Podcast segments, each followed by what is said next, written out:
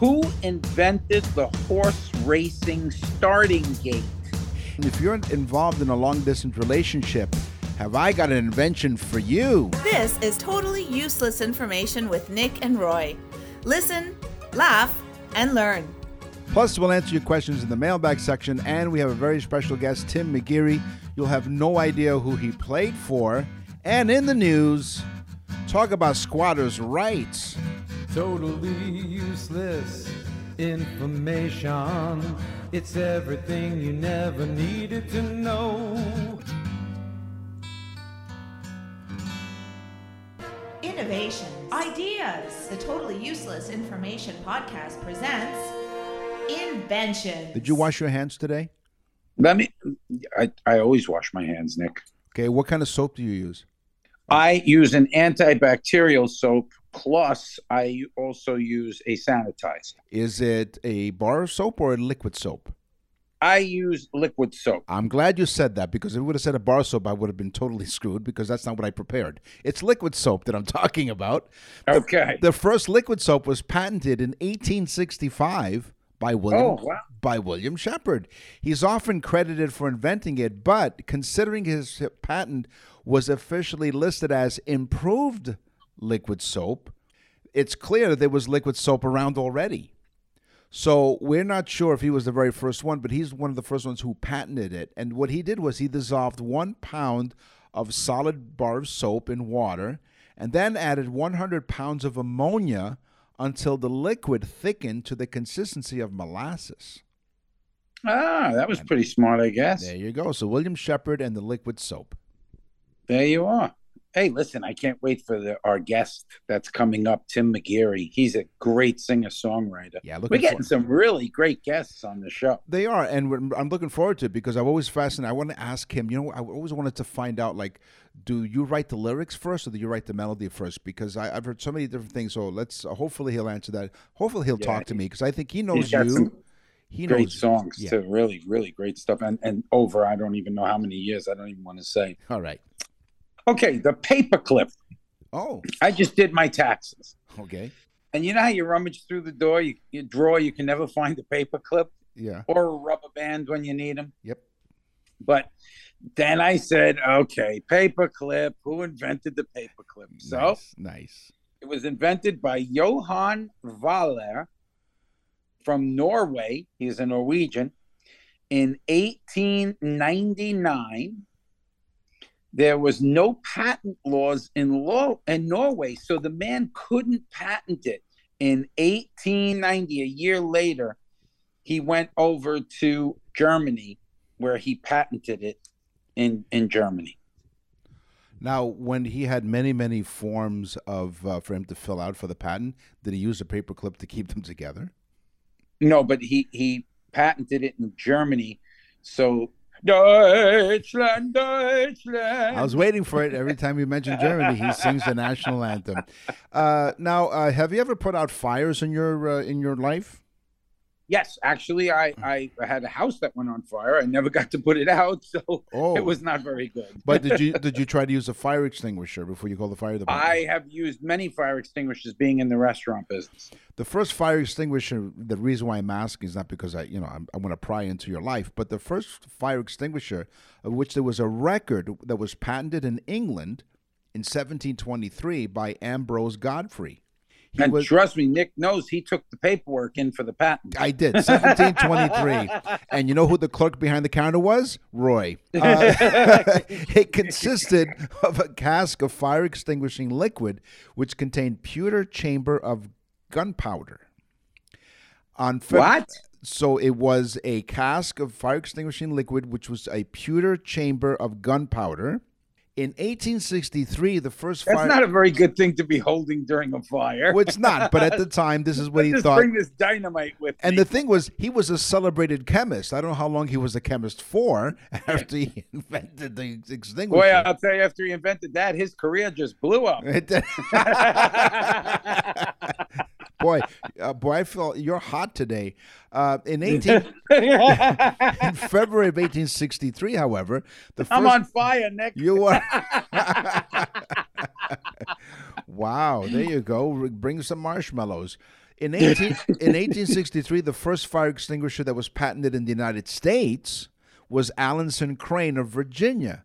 His uh, invention was the tube container was a step up from the fire suppression glass grenades that they used to Ooh. use, which was the most popular form of emergency firefighting. So no more glass grenades, thanks to Alanson Crane of Virginia in 1863.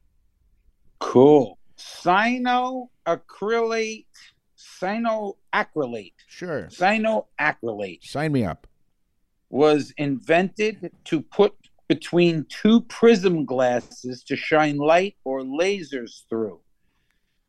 These scientists were tasked to put these um, prisms together so they could shine light through it. Yeah. So the it, the stuff that they needed to adhere these prisms together had to be clear and allow the light to pass through. When they tried to separate these prisms, they realized it wasn't happening.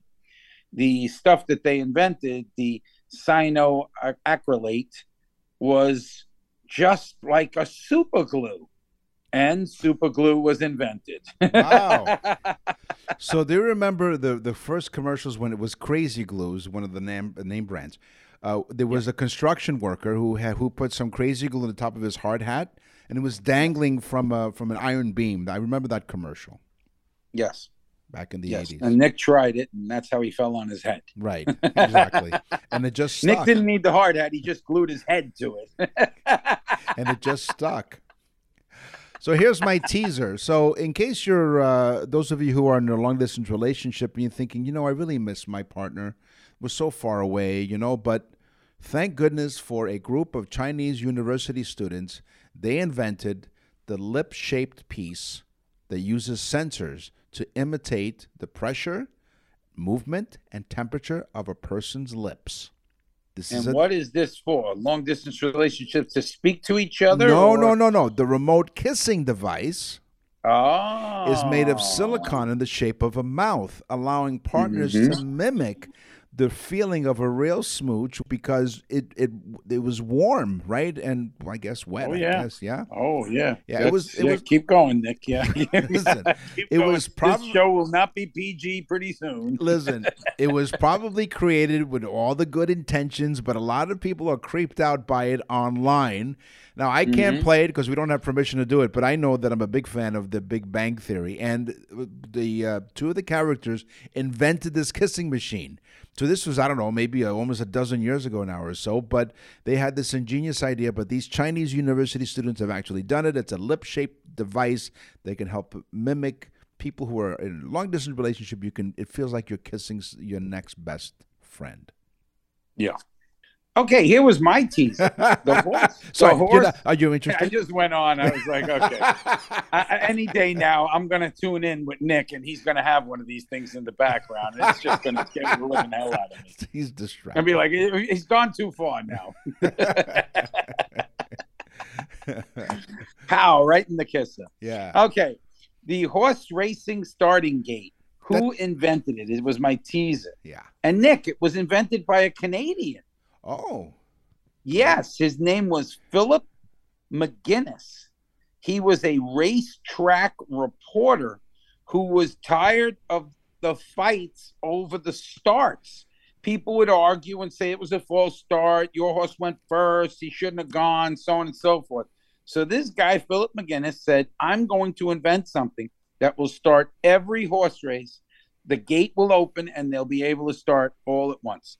So Philip McGinnis, racetrack sports reporter, invented the horse racing starting gate. You can go to nickandroy.com and visit the uh, Nick and Roy store. Why, Roy? Or, or you can go right there on nickandroy.com and click on birthday messages. Go to the Nick and Roy store.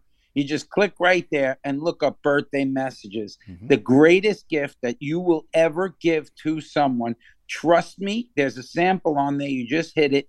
We do a mini show for that special person in your life. They will go crazy. They send it to everybody. They call everybody up. Listen to this. Listen to this. You know, it really is cool and and it's great and you can also get on our newsletter and where we talk about a lot of personal stuff and and I'm not talking about that rash on Nick's back, but you know. Yes. but uh, yeah, go to nickandroy.com. There's a lot of stuff going on there. You're listening to Totally Useless Information with Nick and Roy. From Beethoven to Bieber, rock and roll to rhythm and blues. This is totally useless music information with Nick and Roy. Do you like how I play the piano there, Roy? That you, I, since last time He we did didn't play the, he's a liar. He did not play. So, He uh, plays by ear. Literally, he smashes his head against the keys. well, that's not the first time. I saw that dent. I saw that dent. Okay, yeah. It explains lots. His head in his head, right? It's- yeah, E flat for sure.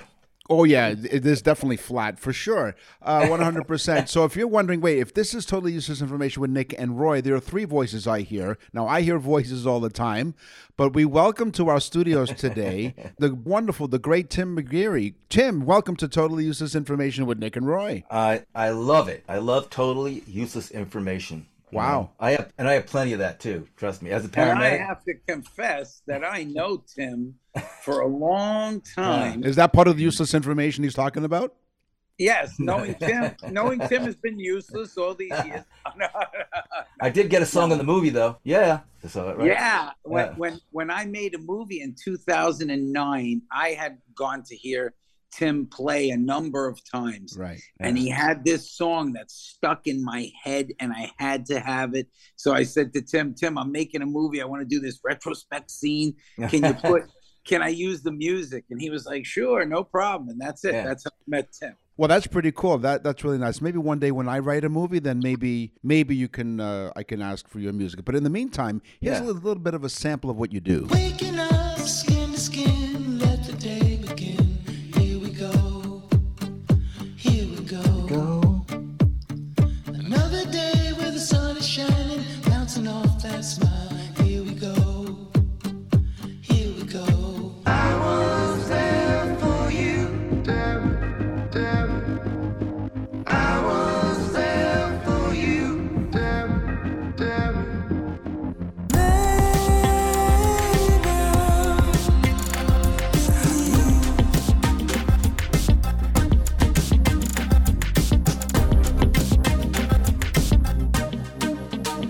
Pretty cool stuff. Now I'm a little confused though, and it doesn't take much. Roy told me that you're a like a country and Well, western Tim songwriter. go- Tim has gone through some some different genres. You know, Yeah. when I first met you, Tim, you were doing more like uh, ballads and country type stuff. And Yeah. Tell, Well, tell us what you're doing now. Well, I mean, I'm basically I'm working like you know I I've really uh, got my, during the COVID thing I sort of developed some stuff and got a studio going and so I'm like you've been working on that. So now I'm producing people like from like in Scotland and Denmark and uh, the country of Georgia, uh, Mexico, you know, and the police in the states. The girls here, uh, Missy Balsam, uh, got three singles with her. Um, so I've been doing a lot of that. But I do, you know, I was I basically an, an '80s '80s rock star. I was in a band called The Rescue. We used to open up for Duran Duran, and Billy Idol, and all those people. Like for about two years, we did five twenty five thousand 25,000 seaters, and it was really way fun. You know what I mean? We were like, we never headlined though. We always opened. We're like, we're the greatest opening band that ever lived. You know, because we, we never got a we never got a headline slot. But you know, I mean, how cool it was. You know, our manager put us a terrible tour one time, and it was like every club owner was like the worst, the worst, and the rest. And um, and then so we came back. We're like, man, what the hell was that? You know, that that that that that three month tour was like the tour from hell. And he goes, stop crying because in two weeks you're at Brendan Byrne Arena opening for Duran Duran. So we went from like crappy club to 25,000 seaters, and then we and, and I mean, and it just went on and on and on. So it was really great. I mean, you know, it was like it was my dream. I mean, I'm a kid from Jersey, okay. Sorry, you know, I know you're New Yorkers, so like you're gonna go like Jersey boy, but Yeah, watch. We know uh, where you parked your car. Go on.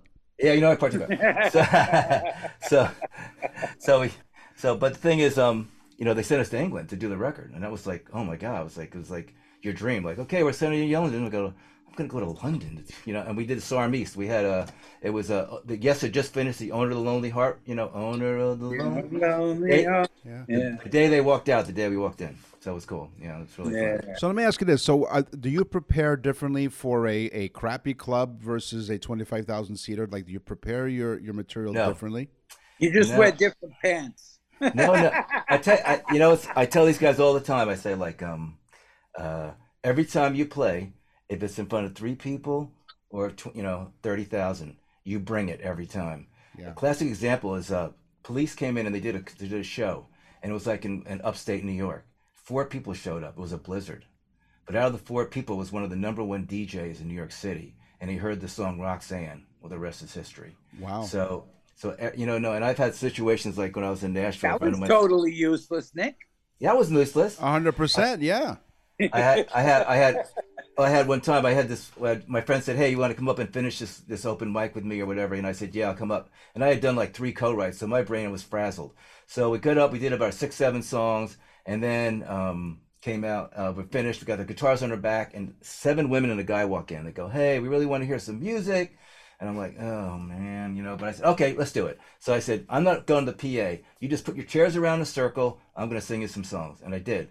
So I give him a CD and one seat. I give one seat to this one lady, and she goes, "Oh, I didn't want to tell you, but I work for Luke Bryan, and what song on your CD you want me to pitch?" So the moral of the story is, you know, you wherever every time you play, get an opportunity to do it, and every time you do it, you you bring it 100. percent And you 100%. never know who's going to be out there. You never know, man. It- That's you it. never know. It's Yeah, the I- perpetual. It's the perpetual audition, right? You just you're Well, always ready. You I got, never know. I even got a I got a better story. So we're neighbors and allies. We're in CBGB's. We were, we're well, we Oh, were. I uh, love CBGBs. Yeah, yeah, we played it many times. Hill- Hilly Kristal loved our band. So what happened was we were roading for Richard Hell and the Voidoids. They were like a punk band, you know, uh, Kid Replaceable Head, Love Comes in Spurts, all these kind of stuff. And uh, we said, hey, listen, we, these do a Thursday, Friday, Saturday night. So if we do a Thursday, Friday, Saturday night, we will roadie for free, and you can have the whole door. Well, he's like, sure, man, I'll do this, you know, free, cool. So, and there were his good friends with like Jimmy Destri, you know, from Blondie, the keyboard player, and um, you know, the guys from Talking Heads. So we go on a Thursday night, you know, and we and we came back and like we came, you know, after after our first set, like they're like, uh, like you guys are like really good, like what the hell, like you know, he thought we'd be like a shit band, you know. Excuse my French, I hope that's okay. Okay, we're bilingual. I'm, I'm Canadian. Yeah. We're good. Yeah, okay. So,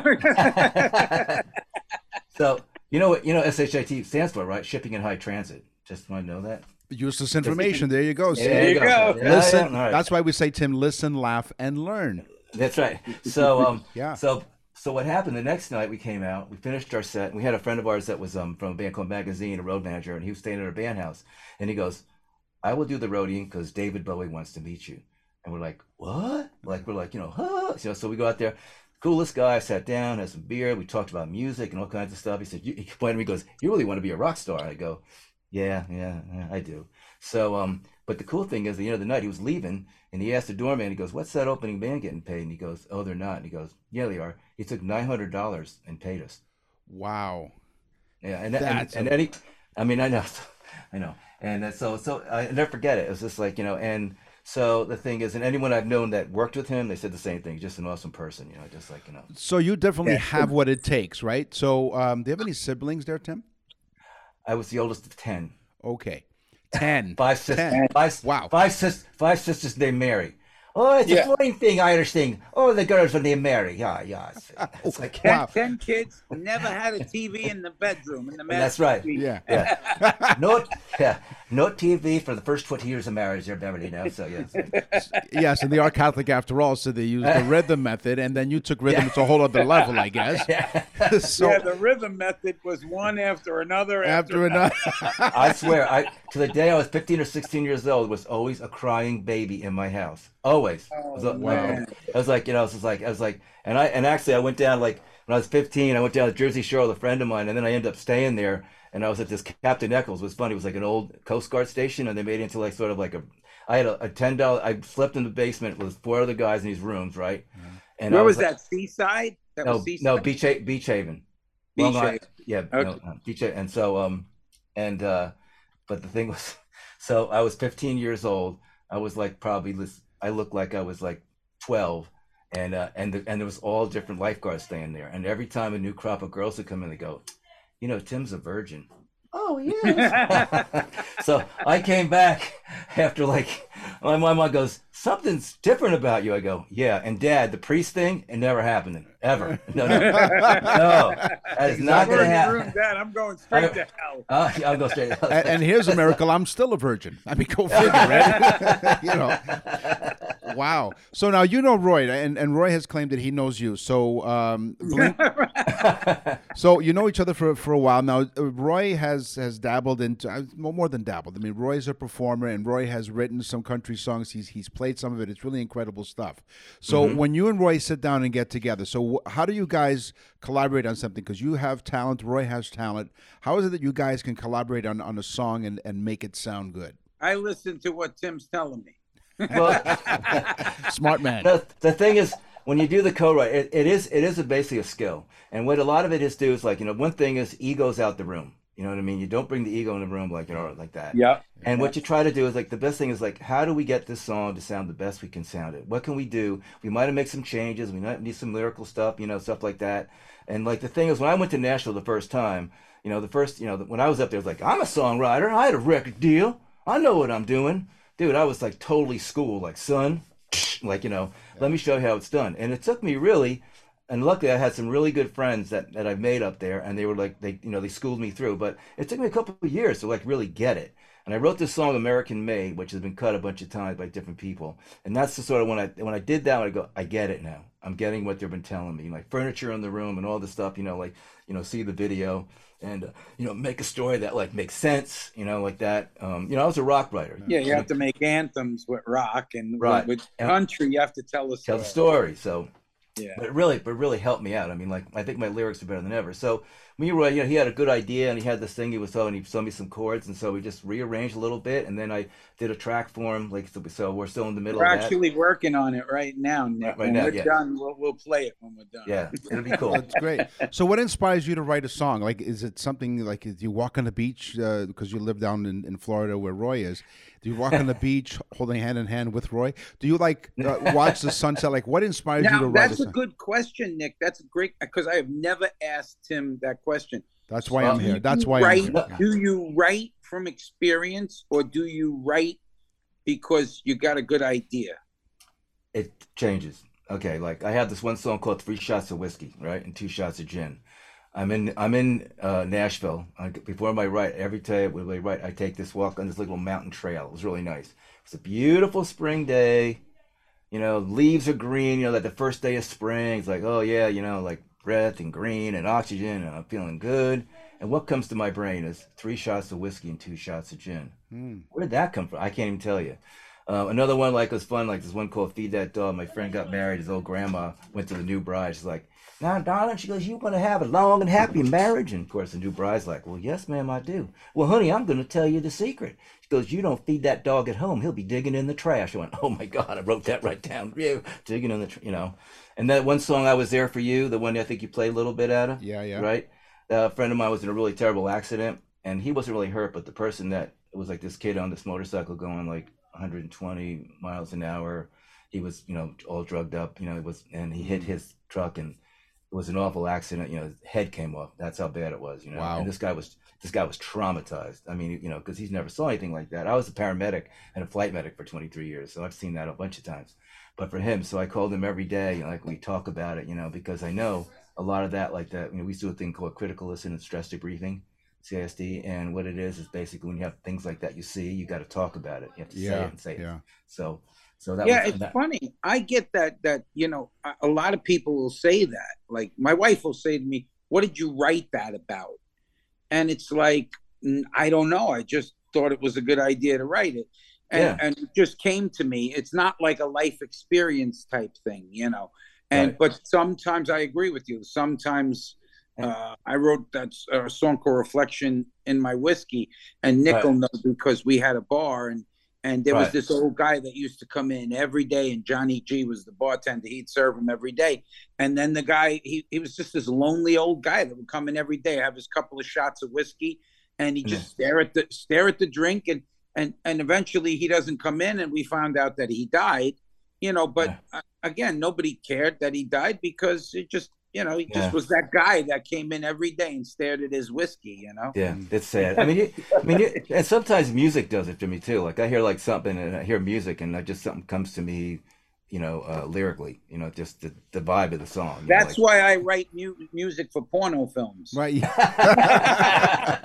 Bound chicka wow wow. In fact, Wow, chicka, wow, so, wow. wow. so Tim, one of the many one of the many topics, I think seventeen or eighteen topics that we cover here on you're listening to Totally Useless Information, by the way, with Nick and Roy, with our special guest Tim McGeary. He's a singer songwriter, and and a, he not only he he said he was a paramedic. He wasn't kidding. He was there at 9-11 at Ground Zero. He was there mm-hmm. for Hurricane Katrina. Like he's seen it all, so he's got a lot of experience to draw from. Here's my next question, though. So you talk about a lyric that comes to you. Do you write the music first and then write lyrics to it, or vice versa, or a little We bit of both? about. We were just talking about this. But Yeah, go ahead, But Go ahead. the, th- the thing is, is like it, it it depends. It's not. I don't have like one specific way to write. Ah. Some people say like I always write this way. Well, no. I mean, I have sometimes I hear some music and something just comes to my head, or sometimes I hear something or see something or feel something or somebody I know. You know, I have a friend of mine that OD'd on alcohol, and I have the song called "All I Can Do Is Pray." You know what I mean? And it's just that was because of that. You know what I mean? It was that situation, and that came to me in my, you know, thinking about him because he he died all by himself. You know, and they found him like three days later, and you know, it just was so sad. And this guy was like a, a, a movie actor, successful. You know, he was a good friend of mine, and um, we wrote a lot of songs together. You know, so I mean, stuff like that. You know, and then I had I had a song called "Hold On." Like I lost my 16, uh, 18 year old son in a car accident uh, 16 years ago. So I've been through that stuff. You know, Yeah. and there's a song called Miracles. You know, what happened uh, real quick.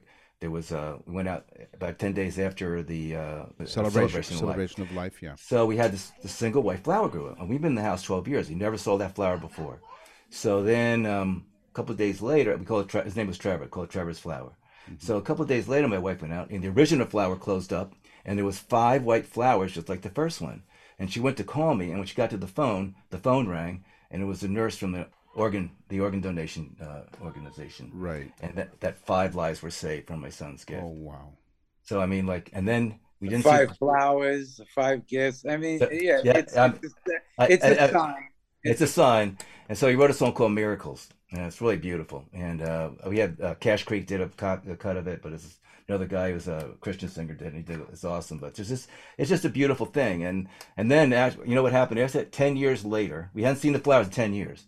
And the day of the accident, that flower came back for one day. I mean, right? I mean, dude, that's about like two. chill. That's Wow. not coincidence. That's like pretty much like spot on. Yeah. You know So- that's yeah. And- Wow. And I and I've been through a lot of spiritual stuff too. So it's like That's like a sign, like I'm doing okay, everything's good. yeah, that we're here. I'm here. He's always around you. I mean, All that's- right. So here, here's something um, completely out of left field. Do you sing in the shower or in the car when you sing when you practice? Which is you? Which car. Is your, the car. Uh, why?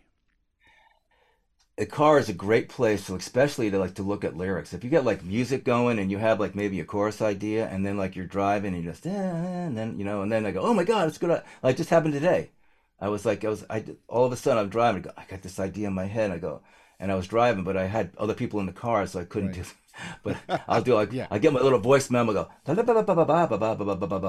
Right. I do the same thing. I do man, the 'cause- same thing. I I have mean, like 'cause ten of them. i don't want to and, my don't- wife is screaming in the background, Tim. My wife is like, "Stop doing that. We're in a plane." the in-flight entertainment is Roy dabbling with some lyrics and melody. And you said, "Do you sing in the shower or the car?" What I do is I put the convertible down while it's raining, and I do both. well,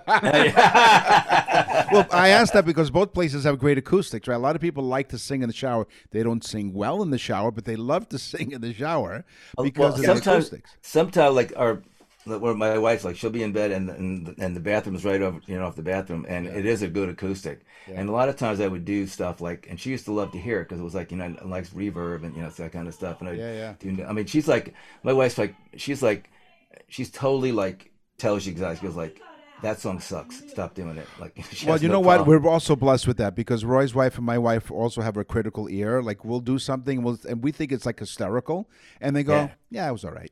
I'm like, okay, and back to the drawing board, you know. So we love the way we, our our beds are really comfortable. So we listen to what they tell us, their suggestions, and so we That's go true. back to the drawing board. But but having that but having that critical ear is important because they're not doing. I mean, they're doing it in, in their best interest. They're not looking to really, you know. well, my wife is always right when she's around. right? That's right. yeah happy life happy wife In in Roy's that? household, he is the boss in his house because Deb said it was okay. now I have to ask you this: in the in the song "I'll Be There for You," Are you saying Deb? Are you are you did did you write that song for Roy's wife Deb? what are you saying Deb in that? Oh, wait a minute. What the hell is going on? Hold here? on. Are you saying Deb or is it like it, I'll be there for you? She, yes, I mean, like I have the song called "Wounded Man," which was like the uh, the first song on my latest uh, CD. Right. And I was just in the kitchen. I just had this picking thing, and I, I and I didn't even know where it came from. It was just I just started doing this thing, and she's like, "That sounds really good. Keep doing that." You know what I mean? And it turned out to be a really cool song. Yeah. And I and I have some really good lyric. I had this this guy um Corey Barker up in Nashville. This guy's like a lyrical genius. Like he like he writes every day, but he's like. I got this idea, and I said, you know, I go, it's Wounded Man, and I go this thing, and he goes, okay, and I'm talking, and he's like on his computer, and then he goes, he flips it around, he goes, how's your first verse? I'm so bitch, look, it's like, like, it's minutes, you know what I mean? But that's his brain works, you know what I mean? So but he does all And the when time. you're hooked together, when you're hooked together, it just Yeah, goes. yeah. goes And we've so and, and, and we've written a lot of songs together that got in a lot of records. So you know, so yeah, it's good. yeah. So I, I'm going to ask you this: what what do these artists have in common? Eric Clapton, Elvis, Taylor Swift, Aretha Franklin, and Jimi Hendrix. What do those artists have in common? Anybody know? Not yet. Okay, they never learned how to read music. Are you part Well, of the that? Beatles. Are you the and the, Beatles, the Beatles too. didn't? Uh, Tim, are you part of that group, or have you learned how to read music? I don't read music. It's all here. And it's funny because I do a lot. I I do a lot of weird chording. Like people I say like, that's like really weird chord. Like this, this guy Nolan Neal is a good friend of mine. He was on AGT and The Voice and stuff. And he Yeah. he passed away this year. It was really sad. But Oh. um, he uh he go like that's a Tim McGarry chord. like he has these things. He goes goes with some kind of like weird harmonic thing.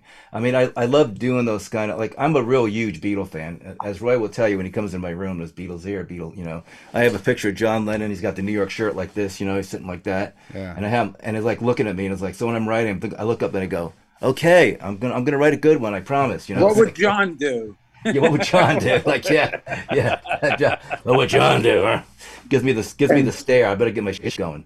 So, um, but no, it's just you know, I just I love music because it connects people. You know what I mean? I mean, you know, I, I mean, you know, you get fifty thousand people, and everyone's got like you know different religions, different colors, different sexual identities, blah blah blah.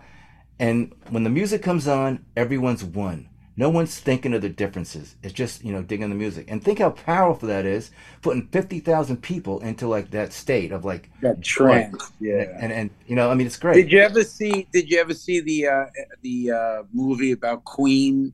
Yeah. Uh, where Yeah. Eddie, uh, where Freddie Mercury's talking to the band, and he's like, "Did you see that? There was fifty thousand people. They were all stomping their feet at the same time. Boom, boom, boom, Boom, boom. boom. yeah. well, that, that was the whole thing. I was like, let's make the audience part of the band. That's so brilliant. I mean, it's, and Yeah, that, I do a So lot of that. I do a lot of that making people sing with me. You know what I mean? Even Yeah. original songs, they they get I make it simple, but they love that. And once they start singing with you, you, know you got them. I mean, they're like you're they're you have them, and you know yourself. You know, you know that they have a shirt that says WWJD. What would Jesus do? But now uh, Tim has changed it to What would John? John do. What would John do? Yeah, exactly.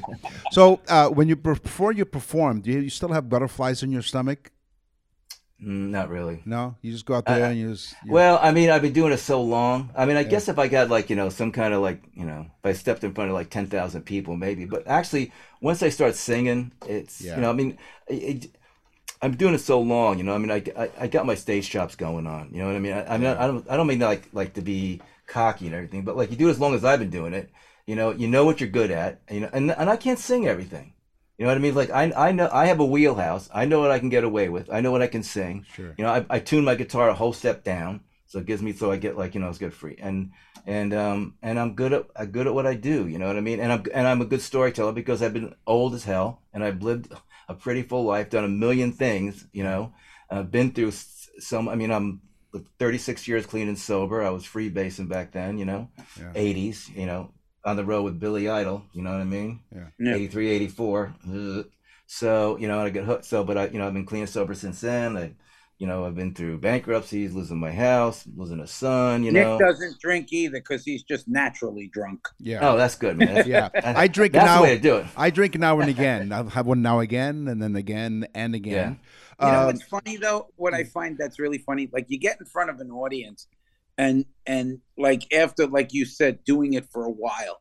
The you know when I first started singing again, it was it felt weird to be out Right. there. But but as years pass, three, four years of you doing, you know, kind of kind of the same act, so Right. so to speak. Right. But you're feeling it's not like you're nervous that how they're going to accept you.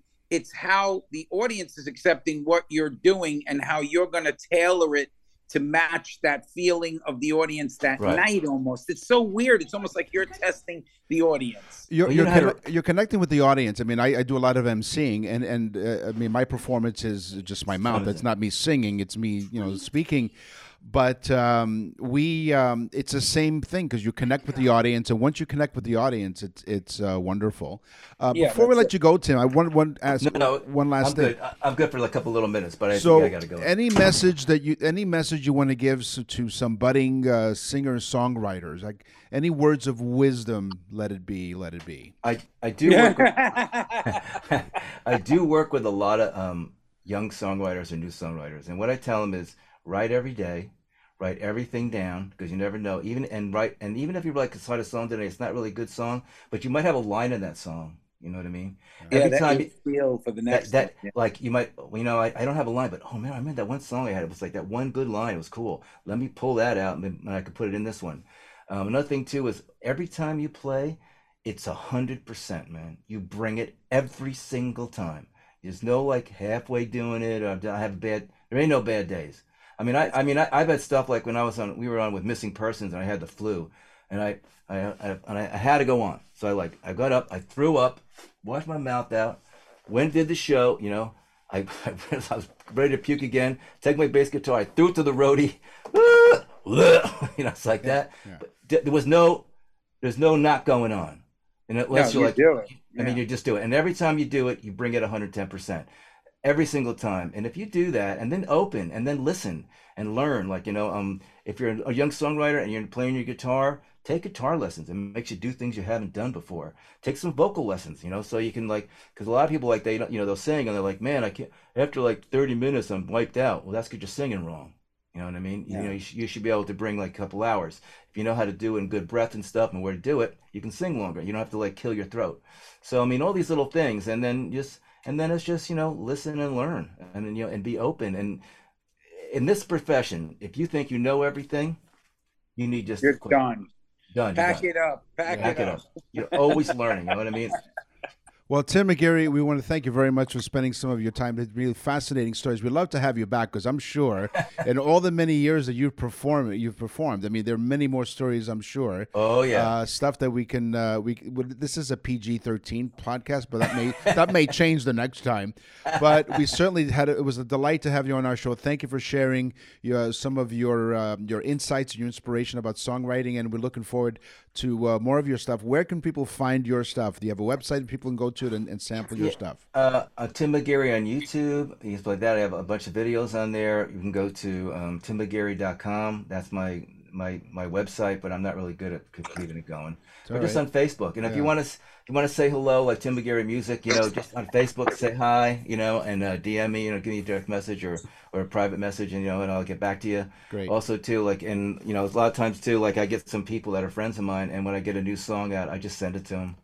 You know, so here's the videos, that kind of stuff. You know, so I'll send you anything to new. Oh, that's great. Well, you know what? We'll we'll definitely uh, connect once again, and uh, we're going to make sure that when you have something new, let us know. We'll let our audience hear. And uh, when we have this uh, this episode up on our website, we'll have a link to uh, to your website as well, so we can connect. Oh, with thank you so much. I'll share it to everybody. Yeah, Thank and when uh, and when Tim and I finish working on this song, we'll play Yeah. it too. And Yeah. hopefully, I'll be the MC on stage, and the award goes to To- Tim McGarry and Roy LaCasio.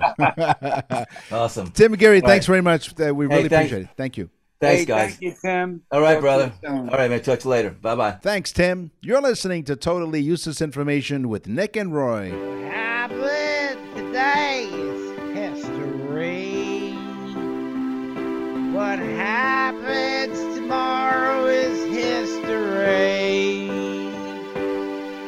That singer sounds so familiar. Yeah. Is that uh, what's his name? Yeah, it is. Uh, yeah, it is. Wrote all that '60s music. Yeah.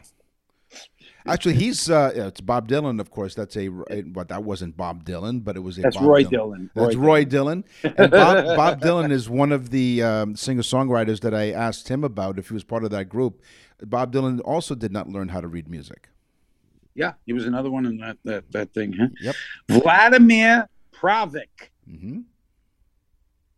Now he is the first first responder. That's hard to say. He's the first first responder Mm-hmm. to the Chernobyl nuclear power plant on April 26, 1986. Oh, That is the day that the plant blew up. right. The radioactive leak was so strong that when Vladimir came out of the structure, his friend noticed that his eyes had turned from dark brown to light blue. Oh, Yes. Now, of course, 15 days later, Vladimir died, which Oh. is terrible. it's too sad. But he was the first first responder to get there, and the the um it was so strong. The nuclear power was so strong that it literally turned his eyes from brown to blue. Well, it's interesting you opened up with that because I have one here that's sort of similar to this. It's not the same fact, but this man, uh, Tsutomu Yamaguchi, was a 29 year old naval engineer. He basically checked out people's navels. Uh, he survived the atomic bomb on August 6, 1945, Yeah, despite the fact he was less than two miles away from ground zero. really. On August the 7th, the day after, he boarded a train back to his hometown of Nagasaki. On August the 9th, while being with his colleagues at an office building, another boom split the sound barrier. A flash of white light filled the sky. Yamaguchi emerged from the wreckage with only minor injuries. He survived two nuclear blasts in Both two blasts. days. So, Hiroshima and Nagasaki. Tsutomu Yum- uh, Yamaguchi. Don't it make your brown eyes blue? Yes, it does. And you're wondering, did he did he die of? Uh, he did die eventually years later, but not of any radiation. He had stomach cancer, had nothing to do with the blasts. But uh, yeah, No, he, he survived the two. Get ready for this one. Yes. In ancient Asia, Okay. they didn't know how to um, execute people. So they said, how could we best execute people and make it as horrible as possible? Hmm. So they trained elephants to do all kinds of horrible things to the people that were tied up on the ground. The elephant would come out and stand on its leg, the person's leg, crush their head, crush their arms, their Hmm. bodies, their torso. Ooh. But then they even got more fancy and they attached knives to the tusks of the elephants, who began to slowly stab the person that Oh, was on the tied to the ground. Wow. So, needless to say, Asian people don't commit many crimes. They, But when they do, they do, they usually have a pocket full of peanuts. you talk about an elephant in the room. So remember that old joke? Uh, I forget the, the exact details, but basically, it was a guillotine was involved in this joke, and three people were about to be executed. You Is know, it a guillotine or a guillotine? a guillotine because they were guilty. Yeah. they were guilty of their crime. Unless Gil's head is sticking in it. That's right. So I think it was a French invention. It was a French way to ex- to behead people. Oh, so yeah, well, basically, the Oui, rule. oui, oui, oui. Oui, oui, yes. And uh, so the the law said that if, for whatever reason, the uh, contraption malfunctions, they are set free. And so the first one goes up, and they pull the rope, and the guillotine stops like an inch away from the guy's throat. They let him go. The second prisoner comes up, puts his, his head there. They take down the rope, and the guillotine stops. And then the- town idiot goes up there. We got to keep this this way. Uh, the town idiot goes up there, and he says, "No, no, no! I'm not going in there until you fix that machine." now in uh, in uh, the first part of the show before we talked to Tim, um, and I, by the way, I had a lot of fun with Tim. Tim McGarry, we talk about some stories. I really can't wait to have him back because he has a lot of great stories. But I talk about the fire extinguisher and who patented first. But here's some history. For most of history, the first, the most widespread fire extinguisher of any kind was a bucket of water stored next to the stove or on the front porch. In about 200 BC, yeah. 200 BC, Ctesibius, uh, Ctesibius, I think, of Alexandria, invented a hand pump able to deliver water to a fire, and is known that the Romans used bucket chains. Buckets passed hand to hand to deliver water to the fire. Then in the Middle Ages, squirts began to be used to apply jets of water to fires The squirt would rather it was like a bicycle pump, and the charged squirt would then was directed at the fire, and the plunger pushed the water through, and the squirts were used even in the 1666 Great Fire of London. Wow. The Great Squirt. The old squirter. Yeah. That's what they used to call me in high school. In the 19th century, Nick, Yeah. especially after the Battle of Waterloo, which was horrific, horrific. There were thousands and thousands of dead soldiers laying around. Oh. But here's the real sadistic part of it all groups of dentists would run out onto the battlefield after these major battles and pull out all the teeth from the dead bodies and place them into boxes. At which time they would go back, clean them up, and then place them into dentures that would then go into people's mouths. Whoa. So I guess it was the first form of kind of like organ doning because these people were their teeth were going into somebody else's mouth. So even though they were dead, they would go on to eat some more. yeah. That's right. Wow. Okay, so they used dead people's teeth for uh, teeth for dentures. Real teeth were used in dentures. And most people we, we had said once on the show that George Washington did not really have wooden teeth. No. Although there was some wood involved in the dentures that he had, Yeah. most of the teeth were actual teeth from dead people. Yeah, they were. So basically, Mm-hmm. what you're saying is he had wood every time he smiled. No, but the I, I knew a, a piece of corn that was like that movie when the corn went towards the mouth. Said, "I see dead people." God, you know what? It was a colonel. it was a colonel. wasn't a general, it was a- It came from a colonel. That's right. So here we're going to rewrite history here on totally useless information with Nick and Roy. General Washington's teeth were like corn niblets. They were because they came from a colonel. There you There go. you go.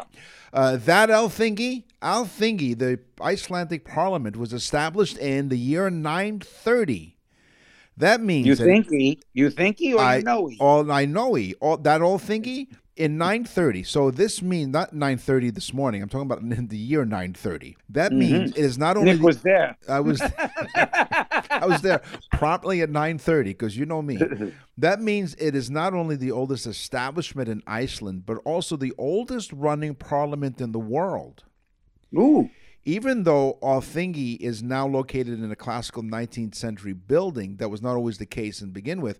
It was an outdoor assembly held, and the most powerful leaders in Iceland came there to dispense justice and decide legislation and so on.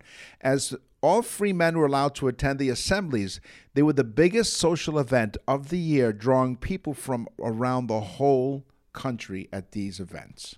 you know, Nick, I read a lot. Mm-hmm. It's usually Playboy magazines, which I get for the stories. Of course. but no, I do read a lot. And I was just reading about the Dutch and how the Dutch, and of course the Icelandic people, you know, the Dutch, and it's kind of like a, a, a, whole hereditary type thing that moves down the, the, the years. But the Dutch really did change the world. They created monetary systems and banks and shipping companies and corporations. Basically, everything that we know about capitalism was invented by the Dutch. There you go. Does that mean that is that, that is that where the expression came from? You go Dutch now, you pay your own. Uh, maybe, maybe. I'm yeah, sure. pretty pretty much um like pretty much like most of Nick's dates. Yes. And then I provide him with a Dutch oven. You ever do that in bed with Dutch oven? You know what that is? No, I don't want to know, Nick. according to some studies, according to some um, un, Yes. un um, uh, according to some sources, Unaccredited. unaccredited. That's the word I was looking for. Thank you. Unaccredited sources. You know, his credit was so bad when he That's used. pretty much all of our sources. Ex- That's right. Exactly. It's totally useless information with uncredited sources. What else would you expect? so, according to some uncredited sources, a Dutch oven in bed is when you well you pass some gas and then you take the covers and then you put it over your spouse's head. Stop. I, I haven't had my, my coffee this morning. Oh I'll, yeah. So all you have to do is go to our website, like we said. We go, you go there, and you can even send us an email. And w- w- what's the website again? it's nickandroy.com. What's in the mailbag? What's in the mail? There's a lot of Canadian content on the show today, but it's not really uh, on purpose. But don't worry, wait till you hear about the news from around the world. It's not in Canada. hmm No, No. Uh, Maria from Ottawa, Ontario, which is uh, Canada's uh, capital. It, she listens to us on CFRA on the iHeartRadio Talk Network. We're on coast to coast to coast in Canada, as well as 69 different countries now. 69 different countries. So I love that number. uh, Dear Nick and Roy, we love listening to your show every weekend on the radio. It really helps me relax at night. Don't worry, what I mean is it doesn't put me to sleep, it helps me think. You guys are hilarious. Now, recently, Roy's favorite president of all time, Joe Biden, visited Canada. Boy, she knows you so well. Ay, ay, ay. I was amazed, she writes, by the motorcade. Can you tell me where they keep the president's limo when he's not using it? Well, that's a great The question. beast. They call They it the beast. They call it the beast. Well, Maria, thank you very much. So, the president has 12 identical limos in rotation, and when they're not in use, they're parked in the basement of the Secret Service's headquarters. And of course, they're under 24 hour surveillance. And at least two cars travel with the president wherever he goes. And get this here's the gas mileage. You're thinking, okay, you, they call it the beast. The gas mileage on these limos, the presidential limos, a whopping 3.7 miles to the gallon. Okay, I got one even better for you. Here these people are squawking and going on, jabbering on for hours after hours about the environment. And there's 65 cars in the motorcade using more gas than anybody else. Plus, they stop all the other cars who are idling there, waiting to get home. Right. Oh my God. Hypocrites, I tell you. Hypocrites, all of them. Yes. A pox on their ancestors. Okay, you feel better now. Anyway, thank you. Well, thank you, Maria, really, for setting Roy off. But thank you for your email as well. We really appreciate I love, I love old Joey boy. Oh, yeah. I, Listen, I man. tell you, man. Listen, I man. tell you, it's no lie. All right, I got Marilyn from Asheville. I believe it's South Carolina. I oh. didn't. It, it's she wrote Asheville, Carolinas, Okay. but Asheville. I've been there.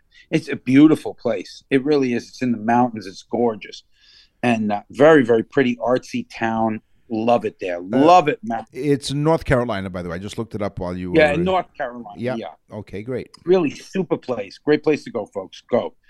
Well, Marilyn, she says, thank you, thank you, thank you, thank you. Four thank yous from Marilyn, which I think is really nice. Yes. She said, My husband, Joe, loved his birthday message so much. She said, he can't stop talking about it. She said, It is honestly one of the most inexpensive gifts I've ever bought him, but it is the best gift I ever got from my husband. So, again, thank you. And th- thanks to you, Roy and Nick, for doing these for people. It's a service. And I thought that was so nice that she said it like that because we really do. We, we think it's a great thing. The birthday gift, uh, you can get them on nickandroy.com just by going to the Nick and Roy store Yeah. and uh, listen to the sample. Marilyn, thank you, thank you, thank you, thank you. And your husband thanked you as well. On the Four show, thank yous back. we uh, well, it's like three cheers. We get four thank yous. Um, on the show today, we talked about inventions. We talked to Tim McGarry, the musician. He's a musicist, as my dad would say. In music, we talked about history. It's time for the news. And now, from around the corner and around the world, this is TUI News. A woman is in hot water after she quote popped a squat. Literally, Was she in jacu- uh, jacuzzi? she was in a Florida residence yard. We Uh-oh. we have trespassing. Florida again. Not traditional trespassing, Polk County Sheriff Grady Judd said. It involves a lady that's gone into a neighborhood on Lake Winterset. She's Okay. gone into the side yard, into the hedge area, and she's popped the squat and showed us her shiny rear end. Is she just showing the rear end or is she dispensing of things? She has dispensed and then showed her shiny rear end, according to Sheriff Grady Judd. She said Before or after the dispensing? he wasn't clear, but he did say this that a woman stepped Uh, off. she was clear.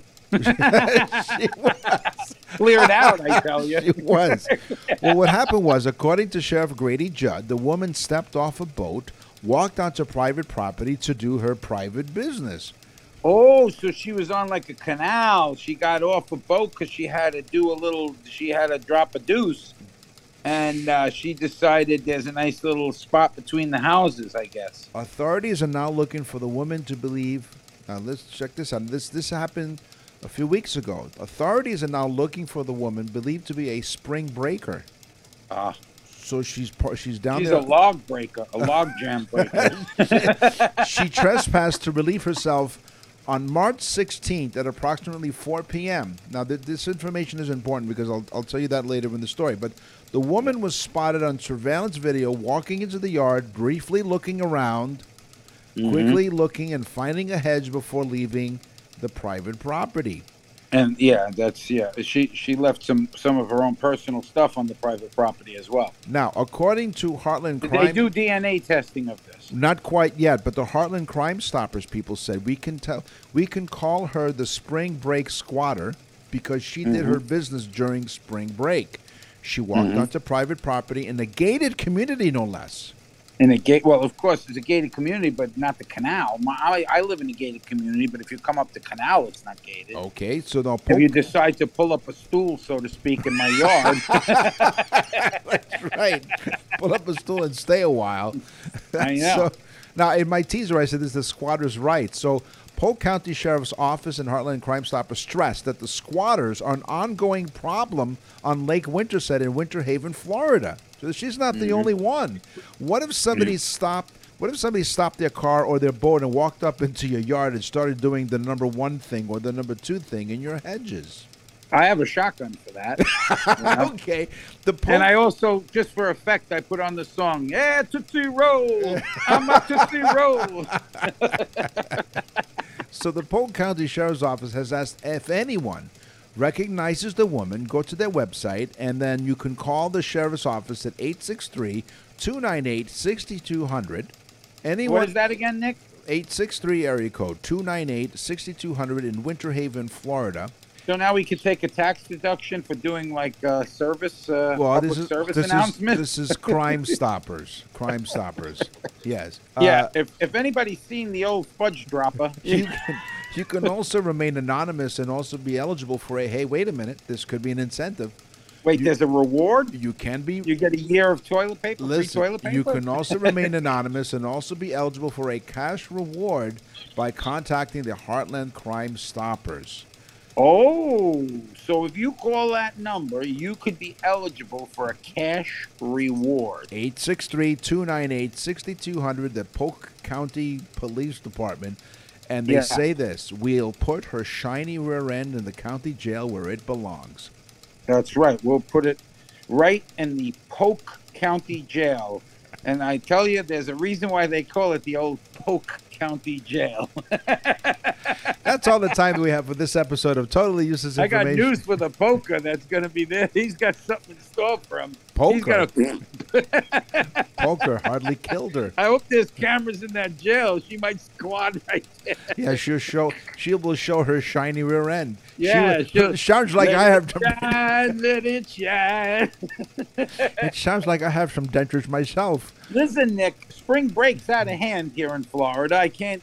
I, I went down there and I said to my wife, I said, listen, I can't stand. I have to check this out. And I stood for hours watching these horrendous girls Yeah. walking by half naked. All for the sake of this research. All for the sake of this show. program. That's right. Which is totally useless information with Nick and Ray. We thank you for listening. We will scour the internet and check out hedges and other parts of Winter Haven, Florida, to get totally useless information just for you. And until we see you again next week, tell all of your half naked friends about us. In fact, send us half naked No, you don't. I'm Nick. No, don't send us half naked pictures. No. Fully naked Fully pictures. Like I said, I'm Nick. and I'm going to jail. And I'm Roy. We don't know why, but really, thanks for listening. Totally Useless Information with Nick and Roy is a production of nickandroy.com. Visit nickandroy.com to access the full library of episodes. or wherever you get your podcasts.